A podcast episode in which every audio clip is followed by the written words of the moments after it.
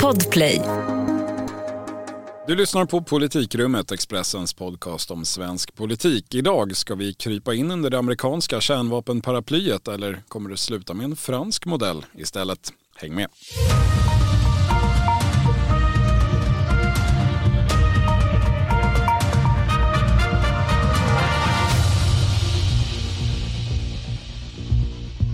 Det är tisdag den 8 mars, dags för återsamling i politikrummet efter förra veckans sportlovspaus. Med idag Helena Iseghan. Hejsan. Och Thomas Nordenskjöld. Hallå. Och så jag, Viktor Bartkron. Det har ju hänt en del sen vi hördes sist kan man säga och väldigt lite har varit av det positiva slaget. Dagen efter senaste avsnittet så gick ryska trupper in i Ukraina och kriget i Europa har varit helt dominerande sedan dess i det vanliga nyhetsflödet och likaså i den svenska politiken. Och man kan lugnt säga att den vanliga agendan står lite på huvudet, Helena. Ja, det kan man verkligen säga. Allt som vi trodde att vi skulle prata om nu under våren och inför valet, friskolor, kriminalitet och så vidare. Alla de frågorna har ju lagts på hyllan och det känns som att de kommer att ligga kvar där länge. Ja, även om det alltid finns en tillvänjning även vid svåra kriser så eh, finns det väl anledning att tro det. Thomas, eh, vad säger man från, men låt oss börja med regeringens håll om hur, hur uppfattar man läget egentligen? Sverige är ju inte direkt inblandat fast ändå lite. Nej, men jag skulle säga att det är tydligt när man pratar med ledande företrädare från ja, men regeringshåll, regeringskansliet, att man är tagna av stundens allvar. Alltså, med det här kriget och miljontals människor på flykt. Alltså det, regeringen, ja, lika lite som många av oss andra, var inte alls, det fanns inte med i deras värld. Hur kunde det inte göra det? Jag har ändå funderat på det. Det beskrivs, och inte bara i Sverige utan i andra länder, som, som att det kom som, nästan som en blixt från klar himmel. Det var ju ändå ett par månader av ganska intensiv uppbyggnad innan det här. Det är ja. som att det bara försvann. Så Ändå så trodde första skottet ja, men man, ja, det är ju faktiskt så att 200 000 soldater stod ju eh, runt om Ukrainas gränser. Och, och ultimativa ändå... krav lades fram som man visste att man inte kunde eller ville möta, det, det kan ju inte ha varit helt överraskande. Det, det är lite förvånande. Att nej, men det, är ju, nej, men det är en kritik som har kommit mot Magdalena Andersson som dock ju än så länge inte verkar drabba henne eh, politiskt. Eh, förtroendesiffrorna når nya höjder. Men, men jag tycker att det, det är tydligt att det finns en, nu finns det en påtaglig kriskänsla i regeringskansliet. Jag märkte det senast här, strax innan vi spelade in detta och jag pratade med en ledare, ledande företrädare i regeringskansliet som inte ens ville prata i, i telefon om NATO-frågan för att det fanns risk att eh, man är avlyssnad avlyssnad och, eh, och liksom att situationen är så allvarlig att man, man tar till den typen av försiktighetsåtgärder. Det vittnar någonstans om, om, om krismedvetenheten. Och den enskilda fråga som har tagit det mesta av syret i den inrikespolitiska diskussionen i den mån den finns den senaste veckan gäller ju just NATO försvarsalliansen NATO. Och huruvida Sverige och Finland ska möta det ryska hotet med en ansökan om medlemskap. 73 år efter grundandet. I Finland sägs det socialdemokratiska partiet, som också de har statsministerposten genom Sanna Marin, de är på väg att svänga till ett ja, vilket skulle ge finsk majoritet för ett medlemskap. Eh, det hörs socialdemokratiska röster även i Sverige som menar att man måste ompröva hållningen till NATO. På måndagskvällen så hade det socialdemokratiska partiets verkställande utskott ett extrainsatt möte, krismöte eh, uppfattades det ju som. Och det fanns en del förväntningar på vad som skulle komma därifrån. Helena, du var på plats utanför mötet mm. på Sveavägen mm. i eh, marskylan. Kom det något? Ja, det där pågick ju i två timmar och efteråt så skickade man då ner finansminister Mikael Damberg, inte statsministern eller utrikes eller försvarsministrarna som vi alla som var där egentligen ville prata med. Och eh, budskapet från en ganska irriterad Damberg var då att regeringens säkerhetspolitiska linje ligger fast. Det vill säga alliansfriheten har tjänat Sverige väl. Vi ska inte gå med i NATO men det är bra att de här frågorna diskuteras. Det var ungefär så han formulerade men sig. Det, det där sista är ju intressant. Det är bra att frågorna diskuteras. För det är ju så, ska man väl tänka på, det, det här är ju lite som en styrelse, har ju alltid förtroende för verkställande direktören till den minut då verkställande direktören eller fotbollstränaren eller vem det är får sparken. Det finns ju inga kanske i en säkerhetspolitisk linje utan det finns bara olika fullbordade faktum. Det är ju ändå en öppning som lämnas där i slutet och det är ju en liknande sätt uttrycker man sig i Finland att det är bra att diskussionen förs och vi ska föra den grundligt men linjen ligger fast. Ja, det är en kremlologisk tolkning där men det är ju egentligen inte alls konstigt att han inte säger så mycket. Vad ska han säga om det nu är så att de verkligen diskuterade någon form av positionsförflyttning på det här mötet som ju pågick ganska länge ändå så är ju inte det någonting som han kan stå där efteråt och säga till journalister. Så att eh, det får man ju faktiskt Det är verkligen en parentes men det är ändå lite intressant tycker jag att de skickar ner just honom eh, här, Mikael Damberg, som ju liksom uppenbart hon har stort förtroende för. Det är ju liksom, här handlar det om att väga orden på guldvåg och att minsta lilla glidning i språket kan ju uppfattas som en helt ny linje. Så och, och Socialdemokraternas främsta expert på att låta trevlig och inte säga någonting. Mikael Damberg. Ja. Men jag tycker annars att det är, liksom, det är ju intressant, man, när man pratar så är det ju tydligt att man liksom, jag tycker man när man pratar med ledande företrädare i partiet och från regeringshåll så är det, eh, man vet inte, alltså man, eh, de kan inte svara på om partiet kommer svänga eller inte. Alltså det är inget man utesluter eh, och det i sig öppnar ju för en omsvängning. Det har ju varit uteslutet tidigare, det är inte uteslutet längre. Därmed är vi sannolikt redan inne i en, en ganska historisk omprövning i partiet tror jag. Men... Ja, man har ju aldrig hört någon socialdemokrat tidigare säga att det är bra att diskussionen om NATO förs. Det, det har ju inte riktigt varit, eh, det har ju snarare varit, eh, det är bra om vi inte för någon diskussion om den här icke-frågan som är helt irrelevant. Ja exakt, det har ju varit en icke-fråga under väldigt många år men nu har verkligheten då kommit ikapp. Men hur förs då eh, diskussionen i partiet? Vad vet vi? Vad, vad finns det, går det att tyda några former av falangbildningar eller bärande argument åt ena eller andra hållet? Jag önskar att jag kunde komma dragande med lite falangbildning här i NATO-frågan. Jag... Men vi kan väl konstatera att en falang, eh, och i den mån man kan kalla den falang, eller tidigare dominerande grupp, utrikes och säkerhetspolitiska socialdemokratin är på väg ut, eller är ute. Ja, nej, men alltså jag tror att det, det är klart att det är ändå i detta fall eh, ganska väsentligt att Margot Wallström, eh, tidigare utrikes, utrikesministern, inte längre är med. Hon på något sätt personifierade ju, ja men tillsammans såklart ännu mer med Pierre Schori och den typen av företrädare tidigare, men den här liksom vurmen för FN och, och den här alliansfriheten var på något sätt ideologisk, den hade en ideologisk botten för, för dem. Den här yngre generationen som nu är styrande, vi pratar om ja, Damberg-generationen om man så vill, det är inte på samma sätt den för dem. Den halvunga generationen. Den halvunga, precis. Mm. Alla blir vi äldre. Men, men, men, nej, men det är liksom den här äh, nedrustnings och fred, fredsrörelsen som ändå har funnits som ett, liksom, ett liksom, äh, men varit viktig i partiet. Den är, den är svag idag. Även de som är till vänster, som Peter Hultqvist som är en tydlig liksom, vänstersosse egentligen. Han vill rusta upp, kanske inte lika mycket som oppositionen, men han har ändå drivit det, omläggning av försvaret och eh, samarbete med USA. Ja men absolut, och jag hör precis som du att eh, Eh, det finns en sån här eh, öppenhet för en förflyttning. Jag hör också att Magdalena Andersson har ett väldigt starkt mandat i den här frågan. Så att fattar hon och kretsen kring henne ett beslut att till exempel då i samklang med Finland, vilket ju allting talar för, närma sig ett medlemskap eller en ansökan, då kommer det inte att spräcka partiet enligt en S-veteran som jag pratade med nu på morgonen, som har en tung position i partiet och som också är sedan tidigare NATO-motståndare men som nu säger att verkligheten ser ut så här, det är helt nytt läge och vi måste vara beredda till omprövning. En annan mm. sak som jag bara vill nämna också, det är att jag hör att det var Magdalena Andersson som drev på för att fatta det här beslutet om att skicka pansarskott till Ukraina medan då Ann Linde och Peter Hultqvist ville hålla sig mera till praxis.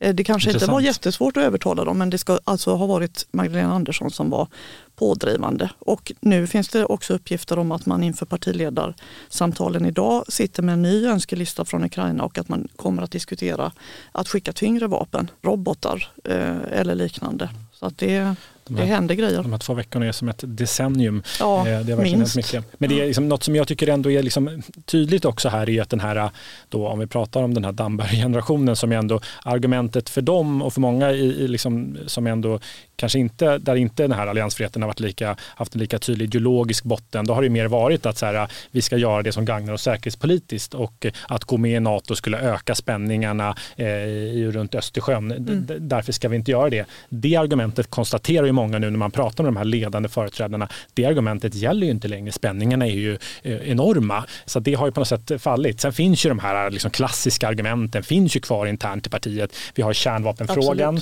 Hel, liksom, den har ju varit central central, den, är, den finns där. Skulle partiet Magdalena Andersson lägga om kursen så är det, det, skulle det komma upp. Det skulle vara en intern kritik. Vi har Turkietfrågan, alltså ska verkligen Sverige ingå i en allians med Erdogans Turkiet? Eh, och så har vi då USA och Trump och är verkligen USA någon att hålla i handen? Det, eh, så det, Nej, Diskussionen lär fortsätta i det tysta i partiet åtminstone några timmar till. Det kan ju, den kan ju vara överspelad när du lyssnar på det här.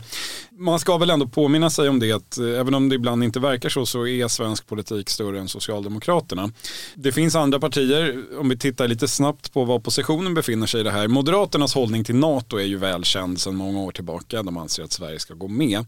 Jag uppfattar att de också försöker föra någon slags debatt eller ha någon form av politisk konflikt i den här frågan nu. Om än kanske, om inte halvhjärtat så tre fjärdedels hjärtat eller någonting. Hur bedömer de läget? Ja, de, de, vill ju inte, de söker inte strid som Ulf Kristersson säger hela tiden. Bara på Twitter och Instagram? Ja, alltså det är ju så här ändå att de tycker, de vill gärna framhålla att det är de själva som går före hela tiden. Att det är de som så att säga fick påminna om eh, de här olika ultimativa kraven som eh, Putin ställde i, i eh, vintras, då, november, december och så vidare. Och att det är de som driver på för att man ska eh, göra den här säkerhetspolitiska analysen om NATO och så vidare. Det vill de ju gärna betona men det, de vill ju inte ha en, en hård konflikt. De tror väl inte att det gynnar dem och det gör det nog inte heller.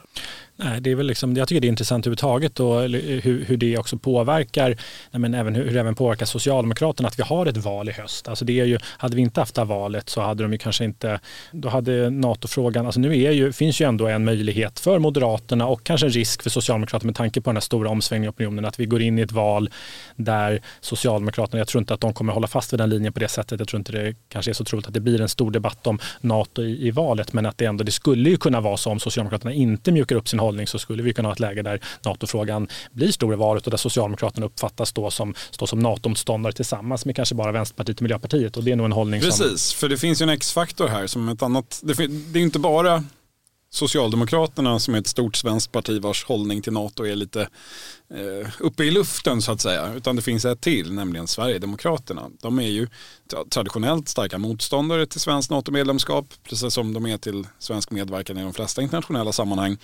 Men det händer någonting där. Det, det, det kommer lite motstridiga signaler och plötsligt så framstår det som att man öppnar dörren på nästan halvvid gavel. Ja, men där är lite samma sak som med Socialdemokraterna. Där, när man inte, om det är så att man inte längre utesluter någonting så är det plötsligt en, en historisk omsvängning. Aron Emilsson som utrikespolitisk talesperson var ju med i Ekots lördagsintervju och gjorde just det. Han utesluter inte något säger han och det uppfattas som en omsvängning. Egentligen har man inte fattat några beslut ännu men det enligt mina källor i Sverigedemokraterna så förs det långtgående interna diskussioner i partiet. Eh, då ska man ju försöka klart för sig att när det gäller just Sverigedemokraterna och vi pratar om interna diskussioner då är det en, en grupp på, på fyra personer kanske. Det ja, ja, men Åkesson, Mattias Karlsson, eh, Winge och Jomshof är det väl ungefär. Som, sitter på ett rum och mm. Ja, och spekulerar. pratar om partiets linje här. Men det, nej, men det är tydligt tycker jag att man ändå, det man kan snappa upp från de här interna diskussionerna är ju att man, man ändå vill, liksom, man tonar ner det här som ändå har varit. Man vill inte riktigt kännas vid det, men man, man, det är ändå, eh, man har ju varit, som du säger eh, Viktor, liksom tydliga motståndare och det har varit ideologiskt betingat. Det här liksom,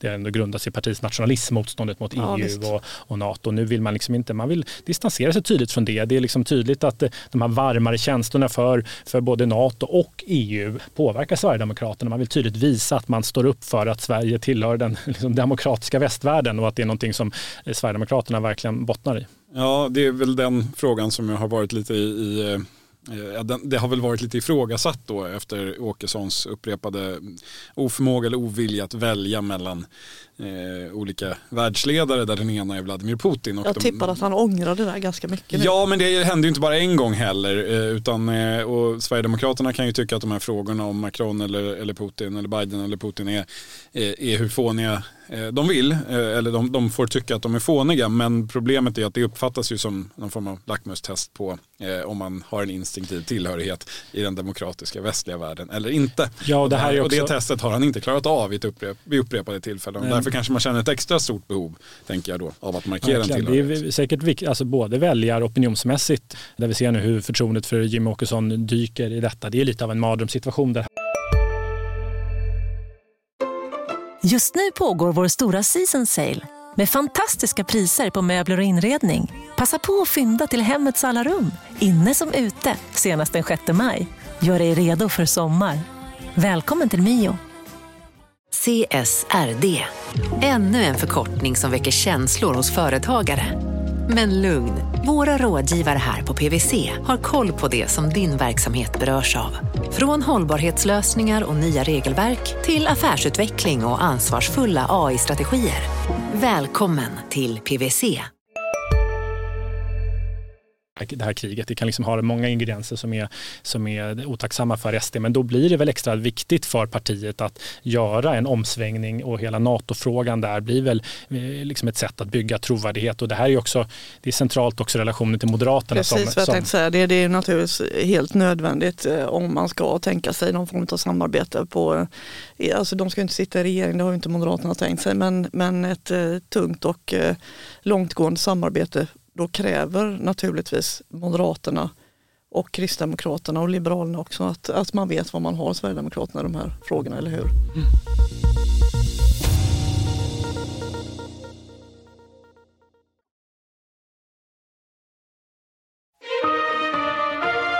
Det är ändå lite intressant att NATO-frågan plötsligt är så självklar på dagordningen och självklar för förespråkarna. Det är ju bara ett par år sedan den här frågan var närmast stendöd i den svenska debatten och det berodde ju främst på att USA då leddes av Donald Trump som mest verkade vilja lägga ner NATO. Vilket var lite problematiskt eftersom grundpoängen med NATO sedan 73 år tillbaka är att hålla ett amerikanskt kärnvapenparaply över det demokratiska Västeuropa så att ingen östlig diktator får för sig något dumt.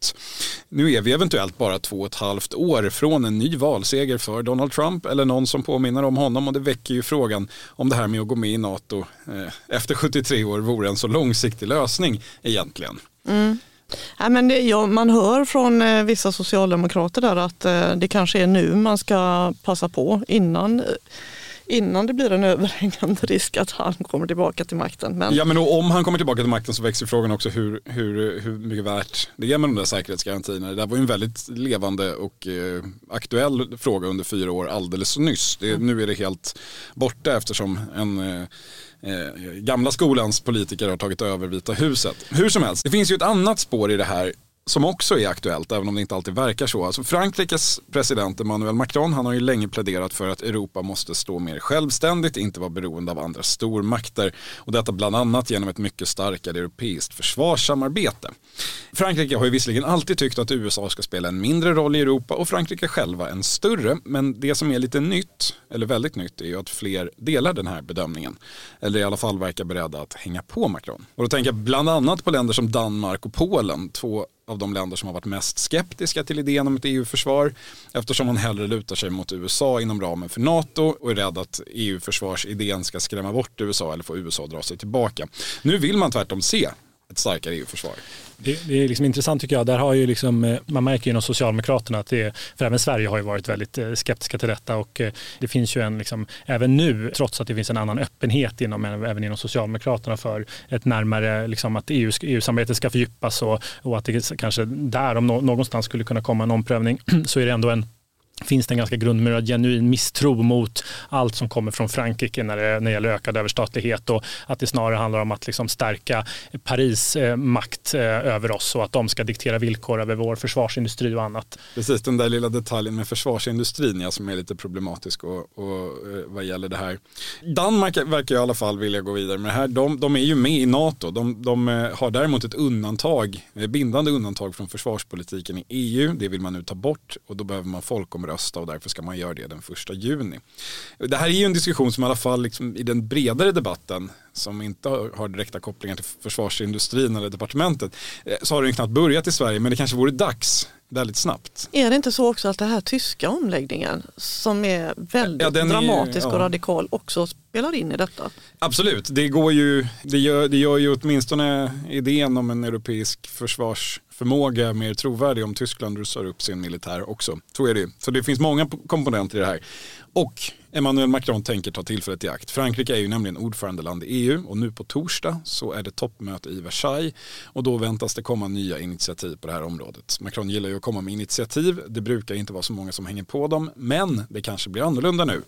Sverige har ju traditionellt sagt nej till inte bara sånt här utan det mesta vad gäller planer på mer EU-integration. Kanske inte längre. Eller vad ska vi tro? Är nej, det, alltså, blir det en omprövning här nu? Det är ju intressant att se att det som Putin ville, nämligen splittra Europa och ställa till en massa problem snarast verkar ha fått eh, den motsatta effekten. Att eh, inställningen till NATO är mer, positiv, inställningen till försvarssamarbete i Europa är mer positivt och samarbete i Europa likaså, eller hur? Ja, alltså jag tror att det är eh, Peter Hultqvists roll i, i allt det här tycker jag är, är intressant. Han, han bottnar ju verkligen i NATO-motståndet får man ändå säga fortfarande. Men, men, men min bild är att liksom man inom partiet ser, ser att eh, ett, liksom, ett EU-försvar, ett fördjupat EU-samarbete på försvarsområdet är liksom mer förenligt med, med Hultqvist-doktrinen än en omsvängning i NATO-frågan till exempel. Och kanske någon form av bakväg in i NATO. För om man, som Polen pratar om, knyter ihop EU-försvaret eller grundar i NATO-strukturer så behöver vi inte gå med i NATO men i praktiken blir vi ändå med även formellt fast via ett mellansteg typ.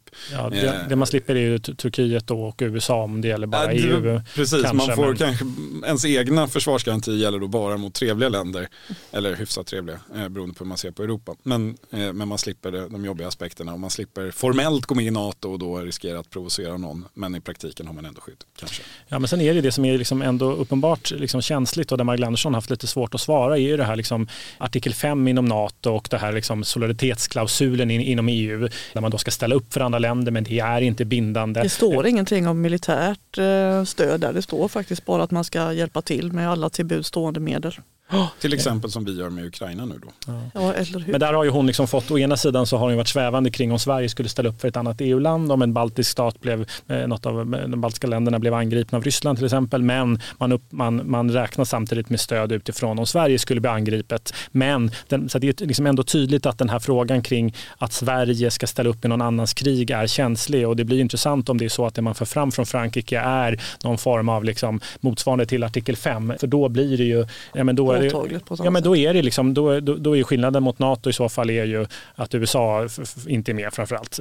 Precis, det, den, den väldigt, väldigt stora skillnaden är väl att då NATO har tre kärnvapenmakter varav en är jätte, jättestor och de andra två är lite mindre. EU har en kärnvapenmakt och det är Frankrike.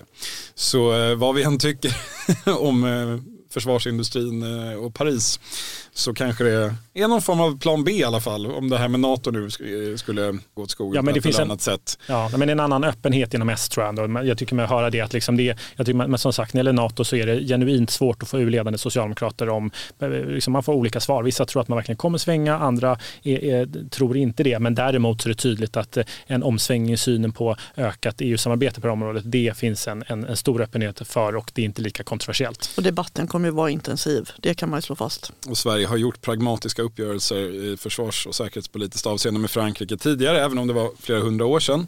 Det kanske slutar den här gången med att vi formellt ber om ursäkt för alla bojkotter när Jacques Chirac provsprängde kärnvapen i Polynesien på 90-talet. Ber Macron fyrdubbla arsenalen och lyfter fram det faktum att vi faktiskt har en statschef som är av fransk ett i eh, Bernadotte. Vi får väl se. Det var två veckor sedan vi poddade senast och det har hänt en del. Mitt i den nationella samlingen som det var tänkt att vara så såg vi att det snurrade till sig lite i ett parti, nämligen Vänsterpartiet, Helena. Ja, kort man, för vad, vad det var som hände där egentligen. Man kan säga att det uppstod även där lite wobblighet för att låna statsministerns terminologi. Man skulle ju rösta i riksdagen då om att skicka vapen till ett land i krig, nämligen Ukraina. Det sa ju alla partier ja till, utom Vänsterpartiet. Även Vars, Miljöpartiet ska vi säga, detta ja, fredsrörelseparti. Bara, skulle jag säga. Inga protester, bom bom swap. Exakt. Eh, men Vänsterpartiet hade ett beslut från sin partistyrelse, nämligen att man skulle rösta nej och gå emot därmed Nooshi Dadgostar och de andra i ledningen. Och då när det väl var dags, då skämdes Dadgostar och de andra så mycket. Det är min lilla teori att de gjorde det. Men, den är inte alldeles vild tror jag. De kvittade ut sig från voteringen i riksdagen. Ytterligare några vänsterpartier dök upp men la ner sina röster i strid med det här partistyrelsebeslutet. Och sen var det då ett gäng som följde det demokratiskt fattade beslutet och röstade nej i riksdagen.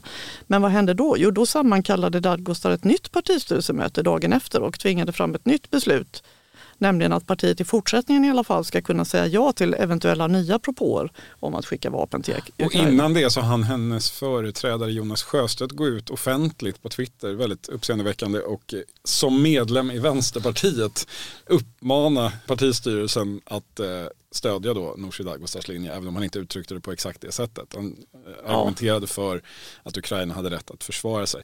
Det var inte alldeles vackert. Det var ingen toppengrej för auktoriteten hos den nya partiledningen. Nej, det kan man inte säga. I särklass värsta kris hittills som partiledare. Får man säga. Det får man säga. Ehm. Inte bra skött. Nej, man kan konstatera inom, inom S eh, så konstaterar man ju med viss eh, självbelåtenhet här att eh, detta illustrerar att Vänsterpartiet verkligen inte är de nya Socialdemokraterna och att det, de är inte, som någon socialdemokrat jag pratade med sa, att det tydligt visar att de inte är kapabla att sitta i en regering där man ständigt måste fatta beslut som kanske går emot vissa grundläggande principer som man har tänkt sig stå för men som en klassisk socialdemokrat är beredd att tänja på ganska rejält. Sen förnyser de lite åt det här också med att man ska liksom ja, men för, en, för en sån här fråga som i och för sig var ett historiskt beslut med den här exporten, vapenexporten till Ukraina. Eh, det är ett stridande land men att man liksom ska gå till partistyrelsen. Det där har liksom, sossarna varit så trötta på med Miljöpartiet att de ska hålla på och förankra saker, riksdagsgrupper och grejer. Men att, liksom, att, eh, liksom, att man inte bara kan köra när det gäller. Varför man inte bara kan delegera landets säkerhetspolitiska framtid till Magdalena Andersson eh, och sen se vad som händer. Det har ju länge varit ganska muntert att vara vänsterpartist, i alla fall ur opinionsmätningshänseende. Vi får väl se om det verkligen överlever den här våren. Det finns ju anledning att tro att Vänsterpartiet kommer att tappa en del av sin ganska rörliga eh, väljarkår till Socialdemokraterna. Det finns ju en ganska stor grupp som står och väger däremellan. När det blåser snål tenderar man att söka sig till S. Vi såg samma mönster när coronapandemin bröt ut. Men någonting vi inte såg då var ju ett sjunkande förtroende för Vänsterpartiets partiledare. Det gör vi däremot nu. Expressen och Sifo har ju en förtroendebarometer för partiledarna som vi publicerar varje månad och den som kom igår måndag den var ovanligt intressant. Magdalena Andersson tokrusar vidare, 62 närmast nordkoreanska procent har förtroende för henne. Jimmy Åkesson åker på en liten smäll, inte jättestor men ändå signifikant. 4 procentenheter backar han efter de här wobblerierna kring eh, Biden och Putin och allt vad det, vad det var. Men det största tappet i mätningen det står faktiskt Nooshi Dadgostar för som annars har haft en god utveckling sedan hon tog över som partiledare. Minus 6 procentenheter nu och det är ju svårt att se någon annan förklaring än den vi just har pratat om. När man pratar med eh, vänsterpartister så är det så att de fick omedelbara reaktioner på det här beslutet att då rösta nej i riksdagen till att skicka vapen till Ukraina. Det blev Eh, helt enkelt eh, konvulsioner i sociala medier och så vidare. Så det var helt uppenbart för dem att de hade inte stöd vare sig i partiet eller i befolkningen då för att fatta det beslutet. Så att alltså, det tro, jag tror att det finns ett stöd för att Nooshi Dadgostar kallar in partistyrelsen och ändrar det där beslutet helt enkelt. Men det är klart att det påverkar stämningen nu i partiet. Den är inte Nej, och Det påverkar väl också synen på Vänsterpartiet från fler än bara skadeglada socialdemokrater i regeringskansliet. Att det ser inte helt eh, skickligt ut och det väcker väl en fråga eh, om hur mycket på riktigt den omprofilering som man ändå håller på med. Nooshi Dadgostar har ju ägnat ett år åt att vara väldigt tydligt försöka beskriva en ny typ av vänsterparti. Och så händer sånt här som påminner väldigt mycket om den gamla typen av vänsterparti. Och det kanske är lite extra olyckligt just nu. Nu är det rätt många som inte svarar i telefon när jag söker dem. Eh, och eh, en mycket centralt placerad vänsterpartist eh, hänvisar på sms till partiets presstjänst så att jag tror att eh, det är ett känsligt läge. Nu har det inte kommit några eh, opinionsmätningar vad jag vet eh, efter att Ryssland gick in i Ukraina. Vi får väl se vad som händer men det här förtroendemätningen visar väl att det kan komma att ske ändå en del förskjutningar och att båda de två partierna, då, det Vänsterpartiet och Sverigedemokraterna till höger potentiellt skulle kunna få problem och att moderater och socialdemokrater eventuellt kan gynnas av detta. Det är, väl det. Det är en kvalificerad och rimlig gissning. Vi får se om den stämmer. Vi kan hoppas att allt har lugnat ner sig och att kriget mot Ukraina är slut när vi hörs nästa gång, men det är väl tyvärr inte överdrivet sannolikt. Vi fortsätter ändå följa utvecklingen här som där. Tillbaka igen på tisdag nästa vecka i vanlig ordning. Tack för idag Thomas Nordenskjöld. Tackar. Helena Isén. Tackar, tackar. Jag heter Viktor Bartkron och tack för att ni lyssnade idag.